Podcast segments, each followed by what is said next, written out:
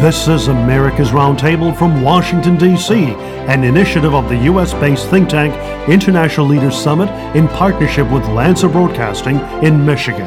We thank you for joining us on America's Roundtable. I am Joel Anand Samy, your co host, joined by Natasha Srdoc, economist and co founder of the International Leaders Summit. America's Roundtable brings together leading voices from business, government, media, and the public policy arena. Subscribe to America's Roundtable on Apple Podcasts and Spotify, and via YouTube on International Leaders Summit. Visit ileaderssummit.org. This weekend on America's Roundtable from Washington, D.C., in partnership with Lanser Broadcasting in Michigan and the Midwest, we're delighted to welcome back Cheryl Chumley, the online opinion editor for the Washington Times. She's an author, writer, and speaker, and Cheryl is a U.S. Army veteran.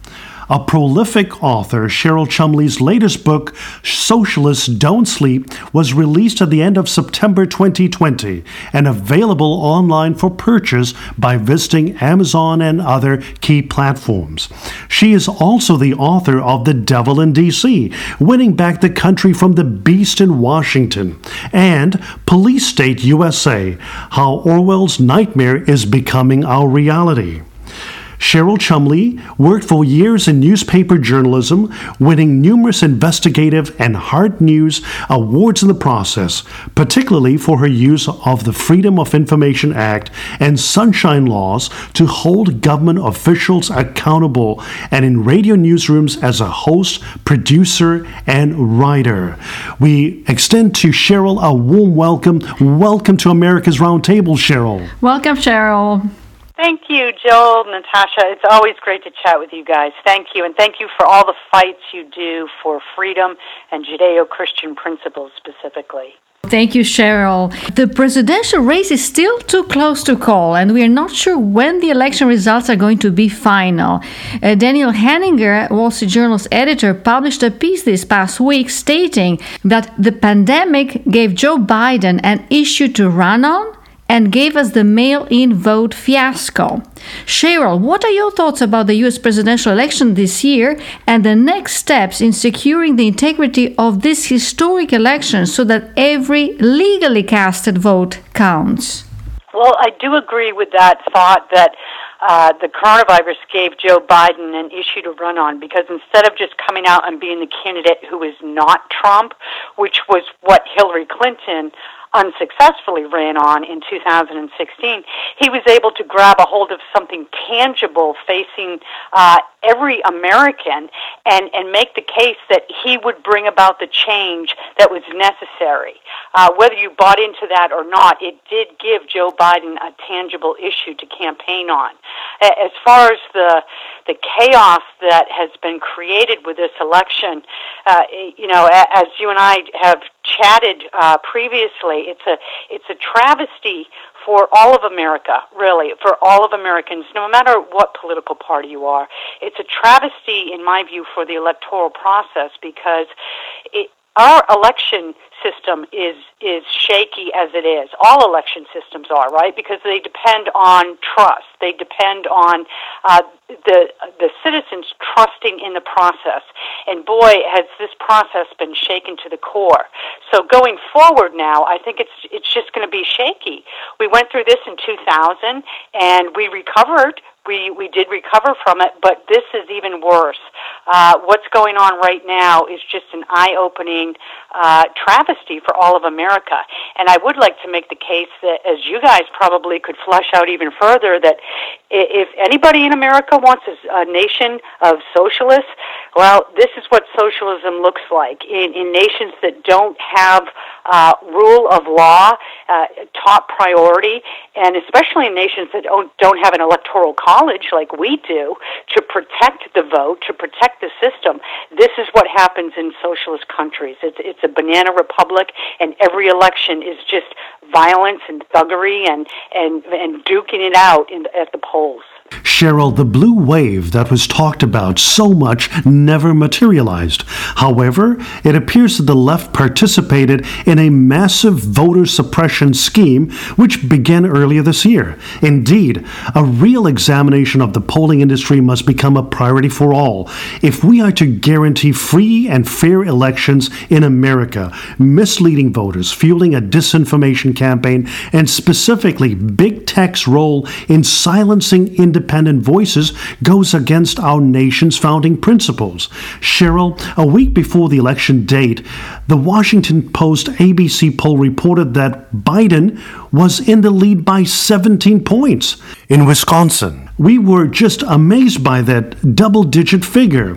What are your thoughts on how polling groups, left leaning media entities, and their cohorts have influenced the electorate with a false narrative, and what can be done to address this brazen attempt to discourage voters on the right from participating? Brazen is right. You, you nailed it with that word. And uh, I know 17 points uh, for Biden ahead in Wisconsin. That that's just laughable, and it's become uh, a joke. Yeah, pundits from all across political parties are laughing at that one. But uh, as far as my reaction to this, I wrote a piece on Wednesday denouncing the pollsters, and then I followed that with a piece on Thursday denouncing the media.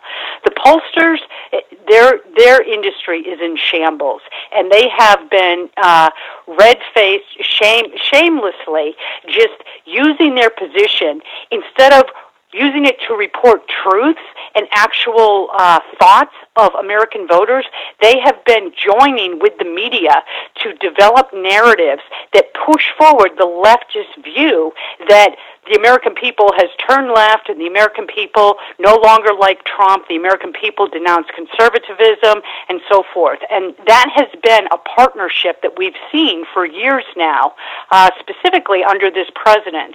Uh, it, the media has been despicable and disgusting. Even Fox News, which is where conservatives turn to when they hear the false narratives on other outlets, they look to Fox News for the truths. Uh, the fact that Fox News it was between two and four minutes into the closing of polls in Virginia, and I was watching the TV when this happened. They called Virginia for Joe Biden.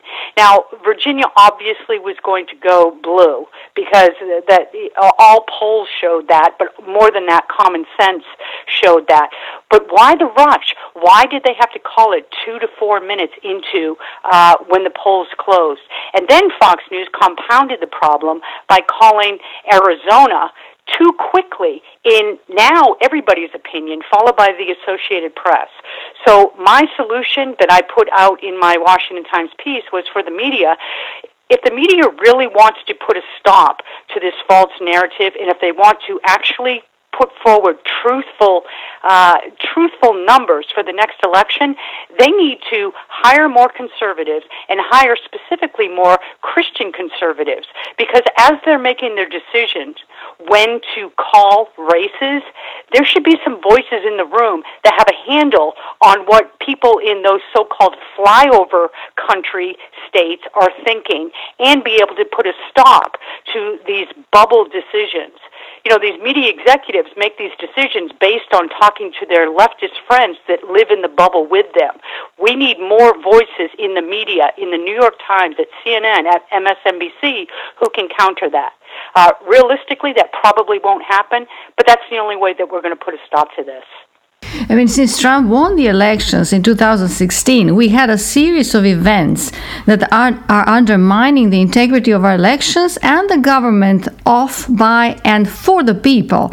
I mean, starting with Mueller investigation into Russia's interference and the Trump campaign collusion into U.S. elections was a hoax. Russian collusion was false narrative was presented and perpetuated by the deep state media and Democrats. In this election, as you mentioned, pollsters were undermining Trump and projecting a blue wave across the country, which didn't happen. The mainstream media was censoring news of Biden's family's corruption and influence peddling with communist China, Russia, Moscow's mayor, and Ukraine, and the big tech is a self proclaimed fact checker of the truth, which is in fact working for Democrats. There's obviously a deep state, and you also talk about in, in your book, Socialists Don't Sleep, And the Washington, D.C. swamp, which distributes taxpayers' money, protects U.S. monopolies, and works with foreign corrupt governments, they need a puppet to run this country. And Donald Trump is not a puppet and has been fighting to drain this swamp. That's absolutely right. I mean, Trump is truly the great disruptor in chief. And. Uh, you couldn't have asked for a better president at this time in history.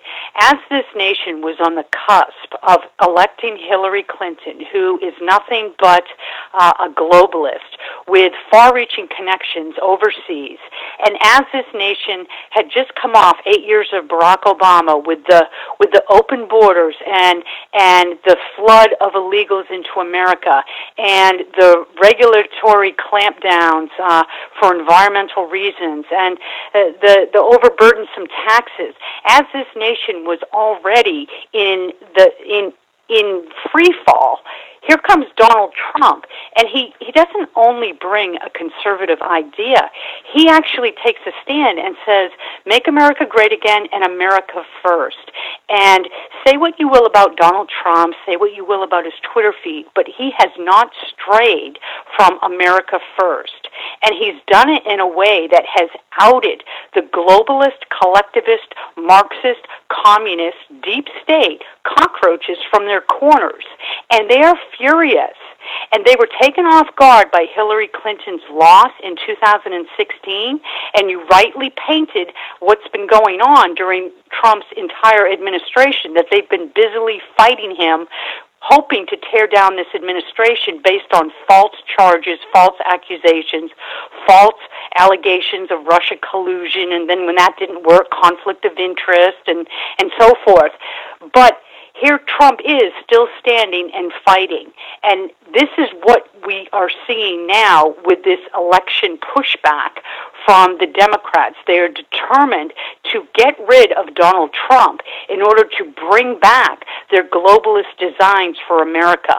And this crosses party lines. It's not just a Democrat versus Republican thing. There are far too many Republicans in Congress that are quiet when it comes to denouncing big tech. Or they may scorn big tech openly, but then when they when big tech leaves the scene and they leave the hearings on Capitol Hill, there's never any actions taken against these big tech companies. And a lot of Republicans are just as favorable or fawning to China interests as Democrats. Trump has been a staunch defender of America First uh, rights, and that's why the backlash from both Democrats and Republicans have come so strong. The lesson learned for all of America, though, is we've seen the deep state up front and personal. There is no denying its existence, and now it's incumbent on us, no matter who takes over the White House in January, it's incumbent on free loving Americans to keep that fight alive because the deep state's not going away anytime soon.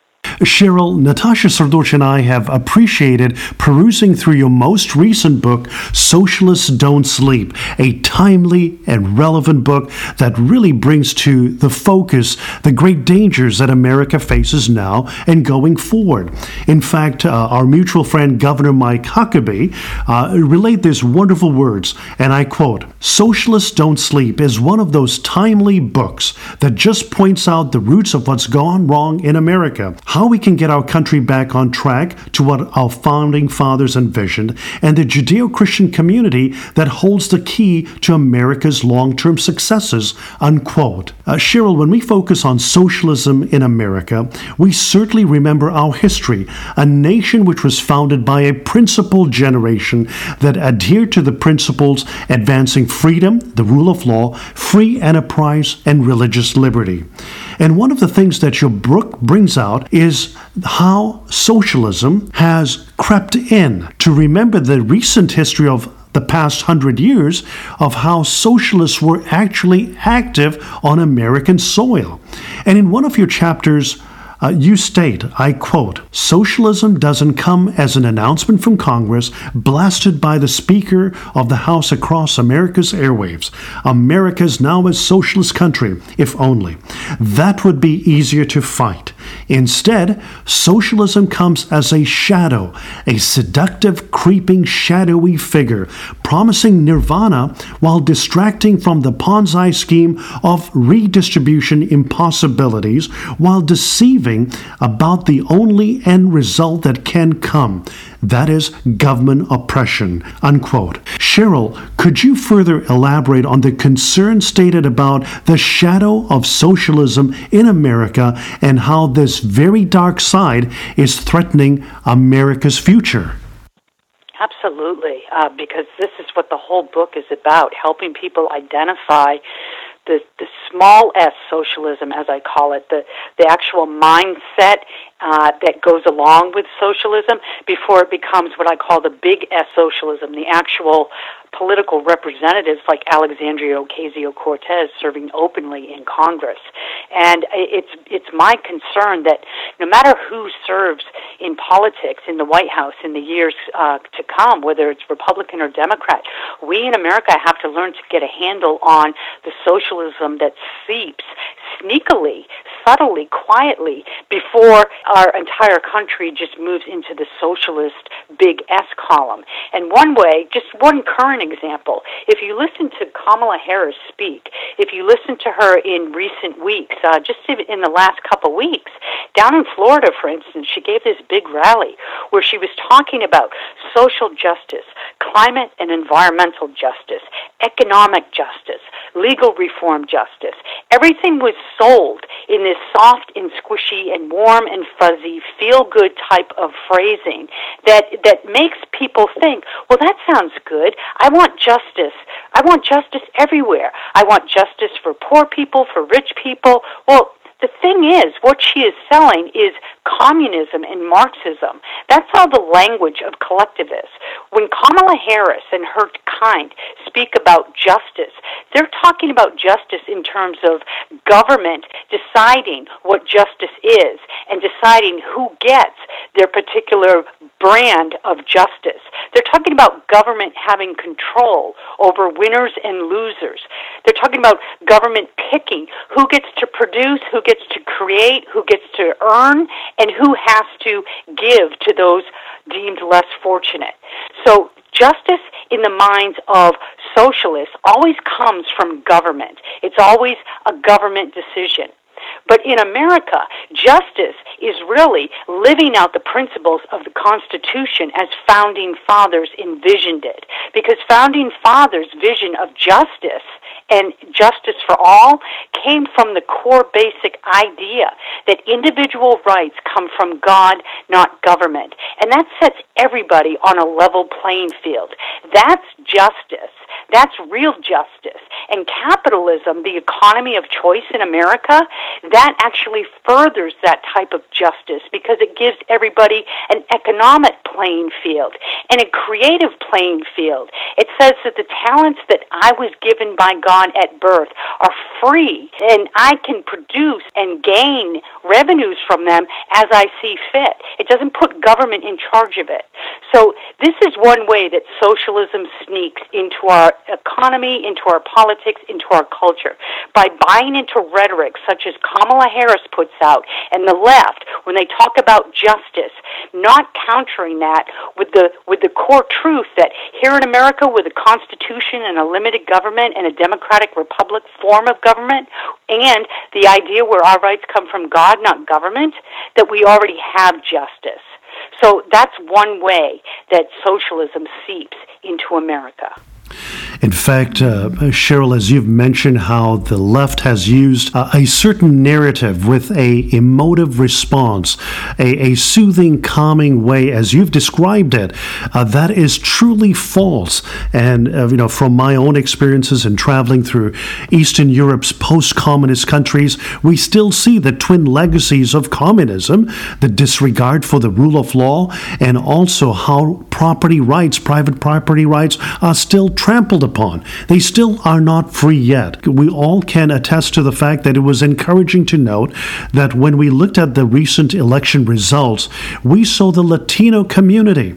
And specifically, we understand that it's not a monolithic group by any means, but we noticed that in the Miami Dade County area, in Florida, as well as in Texas, there were people that were from that are Cuban Americans or originally from Venezuela who understand what socialism did to their respective ancestral homeland. They reject socialism because they know what it has done. And you make an excellent point about the emotive response. And this is the problem. We have emotion, not thinking, right?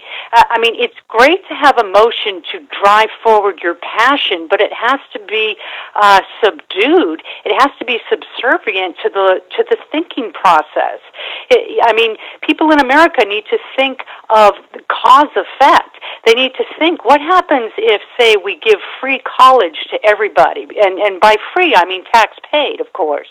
Well, you know, there are long term consequences for that, and it, we're not talking just financial. We're talking about degrading the whole education system. We're talking about changing a mindset of an entire nation from one where they have to work for themselves and work for their own improvements to one where they demand and expect government to provide.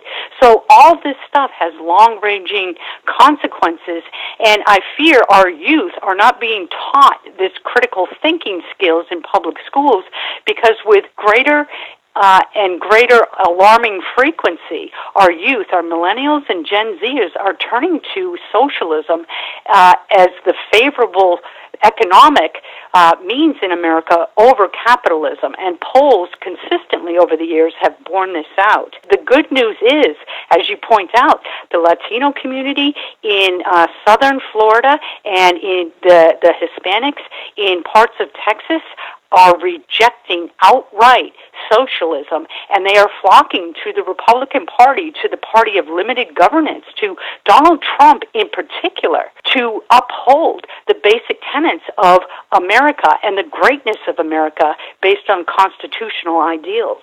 And we do see so many signs of socialism in the States. And one of them is, as we chatted before, uh, these fraudulent elections uh, signals or signs where we are not sure whether we can trust the system. It's a very, very bad precedent if we don't get these elections right. We have to make sure that we have the count and that we have honest, competent people really verifying that all votes are counted well and that just legally cast votes count. Yes, we can't go through this mistrust every time there's an election. I mean, every election comes down to uh, believing that there are trustworthy and honest people in charge of counting the ballots. That's what it comes down to. And in the last couple of days, uh, I actually did some research to find out how many elections in America have had uh, discrepancies at the ballot box and, and during the counts, and how many times there have been uh, corrupted processes. And I was alarmed. There have there have been quite a few elections in America where it's proven historical fact that elections were just completely skewed by bad actors and nefarious players. And uh, I guess the good thing is that maybe people don't know their history, so that gives that gives modern day voters a little bit more trust in the election process than if they knew the history of America's elections, maybe they wouldn't have. But if we don't go going forward fix this chaotic system that we have that we're seeing play before us right now with this presidential election, it, it just opens the door for more and more big government because chaos, a chaotic uh, system, chaos in the streets, only benefits the far left because it's the far left that wants to take advantage of chaos and bring in the big government to supposedly fix and, and soothe the chaos.